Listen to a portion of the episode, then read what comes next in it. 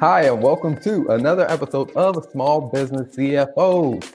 Now, on today's episode, we're going to dive into a topic that's very, very relevant because a lot of people are looking at PPP loans and even just financing in general. So, this is a very important topic that a lot of people should, you know, really pay attention to. And that topic is, you know, or let me just say, I'm just going to get to the punchline. Not every type of money is good money for your business. So, as a business owner, you need to understand what is good money and what would probably bad money for your business. And we're going to dive in a bit deeper because there are a lot of people that are asking about, hey, the PPP money and wait, should I take or can I go take a loan out because, hey, of this and that? I'm like, okay, let's actually dive into it. Let's understand some stuff because there are some people that we've talked about and discussed it, and they we've come to a conclusion that you know what, you shouldn't go for the money because it wasn't right for their business. And we're going to talk about that in this episode. So I want to welcome to the show my lovely CFO wife, Lola. Welcome to the show. Hi, Terrell. Thank you for having me. Wait, no, this is my show too. Hey. We're happy to be here. awesome, awesome. Yes. You know, let's just cut to the chase for for people. I mean, when it comes down to you know to, to businesses trying to get access to capital, you know, what are some of your thoughts? I mean, when when you hear someone saying like, "Oh, there's PPP money, I need to go out and get it," what are your thoughts? Read the fine print. Uh, I think that's always kind of my caution because I think a lot of times, and you know, you think about this if you kind of go back to you know when you were maybe in in college. This happened to me when I was in college and I was, you know, trying to build my credit. You know, that whole thing of like where people are like, you know, you have independence, you're now living in, you're living off campus, or, you know, you kind of have a sense of, you feel like you're grown basically. And, you know, you have basically banks that try to give you loans and or credit cards and it's this whole thing of growing your credit. But really when you don't read the fine print what you end up finding out is a lot of times you're like oh well i can just use my credit card and pay whenever i have the money. But the reality is you're going to be getting charged interest for that right? And i know that's probably the simplest example but i think anything any situation where you're getting a loan, any situation where you're getting even what a lot of people will consider to be free money, you always have to read the fine print. And by fine print in this case, one, I think you need to understand why am I even eligible to get this money? Because you want to make sure that you're eligible to qualify for what you're applying for so you don't basically end up being charged with committing fraud. Like you don't want to do that. So first understand if you're eligible for this. And I think with the PPP loan, one of the things that I've seen is, you know, we're not discouraging people from applying. We, in fact, I know Terrell's helped a few of our clients go through the process, but understanding just in general when it comes to not just the PPP loan, but money overall is just do I qualify? One, because I think that's important. And then secondly, like, what does it entail? Like, what do I have to do to make sure that I'm keeping up with the requirements that I met by qualifying? And then also making sure that, hey, I have a plan in the event that I need to pay this back, or if there's a time frame and it's a loan, is, hey, what's my plan to actually pay it back? Yeah, mean, I think it's funny that you brought up the example of college because I think back when I was in college, one of the things that used to, you know, I can say I wouldn't say it bothered me. I, I was I was a little jealous at times where when I look and I'd see, you know, around the beginning of the year, like some of my classmates were getting like, you know, new car. I guess it was a it was a used car, but it was new to them, where they were getting new cars and stuff. And I'm like, man, how were you guys able to afford that? Like, I'm working like two jobs uh, to, to help pay my my living expenses because um, I had an apartment and pay off, you know, the the loan that I had on the car that mm-hmm. I was driving at the time. So I'm like, I'm trying to take care of those responsibilities, but how are you guys able to afford it? And one of the friends told me he was like, oh, it's just you know when they looked at their it was a refund check. And I was like, a refund check oh, from what? Yeah. And when they what they did was they were approved for X amount of dollars. So let's say if they were approved for ten thousand dollars, well, when it came back, they only needed 5000 to pay for their their school expenses. So in their mind, they were like, "Hey, this is free money. I'm going to just take that extra 5000 and then go spend it on something." Now, fast forward. I mean, I graduated in what, 2007? So, fast forward what, 13, 14 years later, some of those people are still paying on their student loan debt because I think they didn't really understand, you know, the the reality of hey, this isn't just free money. Like, yeah, and that's, Oh, go ahead. That's no, I was going to say that's actually a question I had because when I first came to the States, like I'd been in America at the point when I started college, I'd been in the States for like two, three years at that point, And I would just see people basically the same thing you mentioned. Like they would have designer purses and they'd have a bunch of money. Like, and it always happened right around a few weeks into the semester. And I'm like, okay, so they must have been working one heck of a summer job because I don't understand where this money's coming from. But to your point, like, to be honest, I didn't even know that that thing was a loan until like I was like, oh, I connected the dots. I'm like, oh, they have to pay this money back when they graduate. I, and I don't think a lot of people understood that. Um, but yeah, that's a really good, interesting that you bring that point up because I actually didn't find out until a few weeks ago that that was actually the student loans. yeah. You know, and, and you know, it's it, unfortunately it's a common thing that a lot of people get into where you know, when they hear about, hey, there's money available. Oh, let me go out and get this money because um, I want to. I have some things I want to do with it.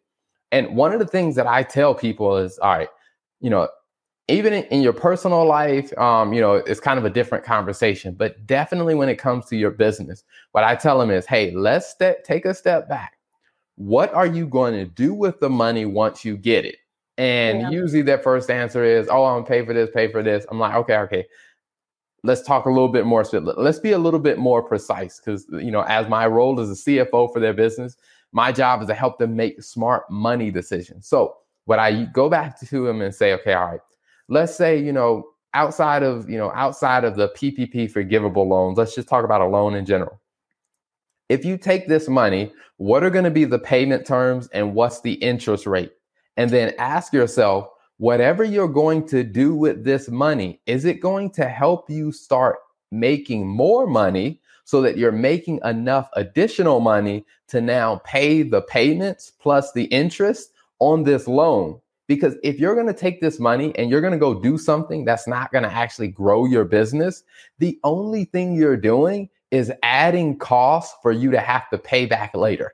I have a question. So, in that situation, what would be a situation where you would spend that money on something that actually makes you more money in your business versus spending it on something that doesn't really provide a benefit um, from a business growth standpoint? Yeah, so for some some some businesses, let's say you know if you're taking out a loan because you're trying to expand your business. Let's say you know if you you own a, a store or whatever, and you want to increase the capacity, so you're trying to, you know, knock down a wall, add more seating, or you're trying to add a delivery truck to your business so you can actually get your products to more people. When you're doing things like that to where this action or this thing that I'm spending the money on is going to allow me to make more money because I'll either be able to deliver more of my product or I'll be able to help more customers or I'll be able to bring more customers in. Or even if, let's say, if you're upgrading let's say a technology or a software system that will allow you to stay in better contact with your customers so you can either upsell your customers or you can stop losing customers because you're going to be able to stay in touch with them.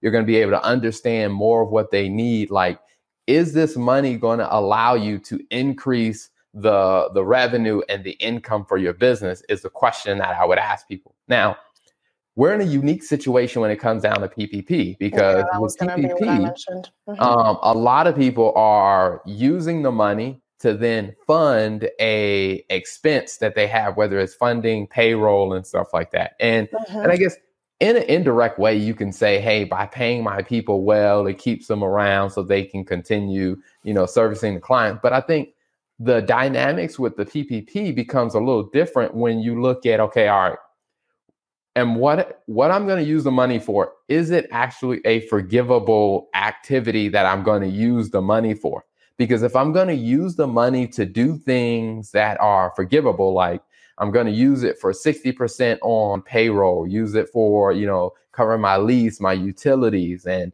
I think with round two, you can use it for like software and stuff to, to, to support your business.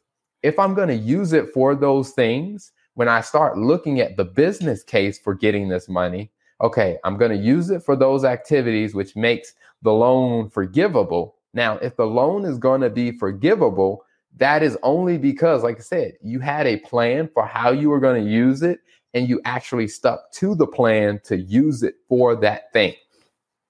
Okay. Okay. So, like in this situation, for example, where, uh, you know, a business owner might say, Hey, like I took the PPP loan to help my business stay afloat, right? To keep employees uh, paid because I didn't have as much revenue coming in as what I used to have, you know, with the pandemic and, like, for example, a restaurant not having as many clients or just people kind of being a bit, um, I guess, shy when it comes to making purchases, just in any business. So, I guess one of the questions that I would have is if I'm sitting in the and I kind of already know the answer to this, but I think this is a good discussion point, is if I was in a position where I needed to take out the PPP loan, I'm I'm complying with what I need to cover in terms of the requirements that it meets. Like I need to use it for employee payroll, whatever it is. What would be your advice to someone when it's like, in terms of thinking about like creating a plan for hey, in the in the event that you may need to pay this back and it's not forgivable, like what things would you say, whether it's one or two things, like, hey, you should be doing this. Like you've gotten the loan, it's helping sustain your business, but hey, these are some other things you need to be looking at.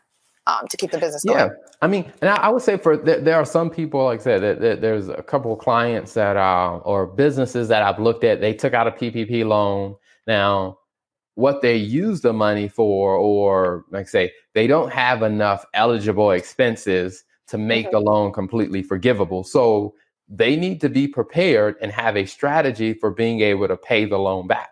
And what mm-hmm. I always tell them is, you know, it comes down to the economics of, you know, the deal economics is kind of what I call it, or the economics of your business. It's just saying, okay, mm-hmm. all right, if you know that you're going to have to pay this loan back, you know, let's look at the terms. Okay, the good thing is, it's over. They spread it over six years, and it's at a one percent interest rate, which means it's low. It's it's a low cost of capital. So mm-hmm. that means that hey, you know, that you can go look at other areas of your business and ask yourself, okay, all right, since you have to pay this loan back and you're going to have to cover the regular expenses of your business, what are you going to do today to increase your revenue, to increase your profit. So you will be able to pay this back when the payments start. Like, let's, I think it's like what, a year from now when you yeah. have to start making payments. Like, are you going to have enough revenue to cover it? And I think, you know, to be able to answer that question is not, hey, well, we'll figure that out when that time comes. It's no, right. what are you going to do right now to make sure that you're growing your business or you're cutting back on other expenses because now you need to make room for these payments at a later date. Right. No, I agree. And I think another, just to add to that one point, I think another thing also is even just in our personal finances, I think there's a tendency or a temptation to defer things and just say, I'll deal with that when I, when I get there. But I think if you're a small business owner, I highly recommend, like Terrell said, really coming up with a strategy. Yes, understanding the economics, like what revenue do I need to make to sustain and to be able to cover these, this loan when I do eventually have to pay it back. But also just thinking about it. I mean, if you have a six year period to pay it off, like that's six years figure out, hey, how much do I need to put up? How do I, how much do I need to make? And I think this is what you're saying, Terrell. How much do I need to make on a monthly basis, not only to cover my expenses related to my business, but then also to be able to have enough money to save and enough money to put back into the business to over time. And and the better, the better, the more spread out it is, the more advantageous it is to you. Because if you wait until like year five, then that's a whole different conversation. Hopefully, by that point, your business has grown to the point where you can sustain that, and it's a quick, you know, just write the check and be done with it. Um, but yeah, definitely something that you want to keep in mind. Yeah, and I think it really just comes down to, like I said, is when you're in business, if you're going to run a business, one of the the core things that you and I talk about, Lil, all the time is that you know just people need to be understand deal economics. They just need to understand the economics behind the decision that they're making. So, Agreed. you know, I'm I'm curious as to like you know with the the work you do as CFO from you know with with Fortune 500 companies as well as other companies, you know, what have been kind of the the things that you've seen when people think about, like I said, the economics of their decisions? Ooh, um, hmm. I think there's a few things that happen. I'm, I'm going to speak just more so in general, but I think, or speak specifically in sales because that's where I have kind of most of my experience specific to this. I think when you think sometimes about like trying to close a sale, right? And there's always this friction between, not always, but a lot of times there's friction between the sales team and the finance team, right? Sales is trying to close the deal. To them, that's what defines a good deal. Hey, I brought it in, you know, I make my money, um, and I get my quota, right? But I think the additional step that you need to take, especially as a business owner, is a sale is great. A sale is amazing. A sale is awesome, but a profitable sale is even better when it comes to your business, right? And I think this actually falls in line with the whole not all money is good money because I think a lot of times people are focused on selling so much that they don't really think about everything else that needs to be factored in. So for me, when it comes to actually your products and what you're selling is it's great to make money and it's great to have revenue, but it's also much better to have profitable revenue because I don't care how much money you make. If your cost exceeds the revenue that you're bringing into your business, you have a loss, right? So you don't have enough to not only cover the product that you're making, but you don't have enough to pay your employees, to pay yourself, to cover some of the other recurring parts of your business. So I'm speaking specifically to it when it comes to just the deal of the economics of a sale um, specifically. Um, but I think it applies to anything, right? It's just not being so narrowly focused and thinking more so about all aspects of this deal, right? So when I think about even just with getting a loan is you need to think realistically of, hey, is my business, can my business sustain, um, the payback of this loan over X amount of time of whenever I need to pay it back. Like those are some of the things you need to ask yourself. And it's so tempting to just be like, well, I just need the money now. I'm going to figure it out. But a lot of times having that conversation that painful conversation ahead of time avoids the pain that comes after the fact right? So that's yeah. those are some of the things that i've seen yeah. Yeah and i think that's a good point on the sales piece because you know i was having a call i was on a call with a company and that was one of the things that we were talking about is like you know they were at the point where they were at where they've taken on some deals and they've looked at some deals and and you know they they've accepted these contracts with customers but what they did not factor in is, well, how much is it going to cost us to actually deliver the product yeah. that they yeah. or deliver the service that they they're, they're paying us for? And so in that case is is a classic situation where, you know, they they're finding out that hey, it's costing us more money to do the work than the customer can actually pay us. Which to me, in that case, I would say, hey, the money that the customer is giving you that's not good money because yep. it's actually costing you more than it's actually giving you. And yep. when it comes down to making different decisions, I think you really just have to get down to that point where you understand what are the economics of the decision. Like if we bring in this customer and we give them this kind of discount, well, you got to factor in, well, what are all the overhead costs that come along with with you know servicing this customer and if I add up all of the, the cost of this deal and I compare it to the price, is that profit margin or, you know, in some cases, unfortunately, profit loss, you know, is that acceptable for where my business is? And I think a lot of people don't take the time to look at that. I think the other thing also, if I'm being honest, and I'm speaking from experience specifically to our business, um, is a lot of times, especially when you're starting out, um, you just get excited about just selling, right? Like somebody actually wants to use my services. Like, oh my gosh! Like, and then I think what tends up ha- what ends up happening is you run into the risk of then over promising and under delivering. And I think that's like I've seen that at bigger companies than our business, you know? And it's just one of those things where I think you get excited. It's a new product offering, or even if you're a business, right? Like you're a small business owner, you're like, man, like I'm excited. Like somebody contacted me. Like even if you do like, let's, let's say coaching, right? And you have a corporate company reach out to you and like, hey, I really like the content that you're putting out. I would like for you to come in and do a coaching session and do some training with some of, you know, our, our staff and our team. Can you do, you know, eight sessions um, over a five day period?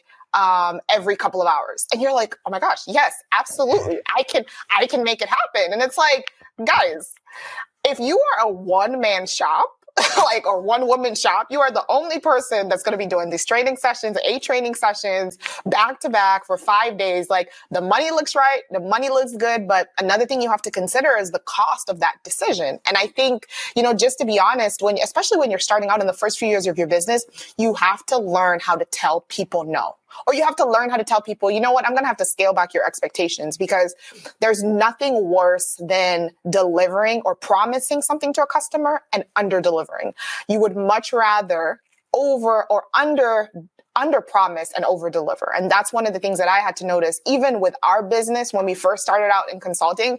I remember talking to a few clients, and I don't even know why it took us this long to realize this, Terrell, because like we knew from the beginning. Like when we would have conversations about taxes, like doing taxes for clients, it would always be this um like painful conversation January 1st. Like, man, like, okay, we got to do tax returns. Like, you know, we got to, we got to, people reaching out like, oh, do you do tax returns? Like, my uncle wants to get his tax returns. And you're just seeing the money. You're like, okay, $300 here, $1,000 here. Like, you're like, okay, this is good. But when you really think about it, like, we were not the best people to be doing taxes, not because we weren't good at it, but it's just you know, the reality is the excitement of what we were trying to do, like the excitement of like, hey, we can make this happen and we can do this versus the actual ability that we had or the desire to even deliver, like they weren't aligned. So yeah. I think it's just sometimes as a business owner, like you just have to be honest with yourself and you just have to ask yourself and, and tying this back to the point that Terrell had made is really understand not just the economics of the deal from a standpoint of like, what is this going to cost me, but also being honest because you don't want to run into a situation where you under, you overpromise, you underdeliver, and then you lose that customer for good. You would much rather tell the customer like, Hey, I can't do eight sessions, right? Because you might not bring all of your energy to eight sessions. Like I can only do two you know? And then if they like you, you over deliver on that. They love you. They want to bring you back. By that point, you know, maybe you, you've built your and scaled your business enough to where you can partner with other coaches or partner with other, bring people on to come and do even a bigger scale. But that's just one thing that I've learned is part of the deal economics is also understanding how to really gauge not just the cost, but also the promise of what you're trying to deliver yeah. and be to, honest with yourself. Yeah. I would say to that point, I mean, I, I do think that there also is an element to to consider that, you know, what a lot of small business owners, especially those in the service business, what they find themselves in is they commit to something and they still deliver on it, but they regret it afterwards because they're like, man, you know, this isn't worth the amount of money I'm getting paid. This isn't yeah. worth my time. And part of it, or this isn't worth the effort.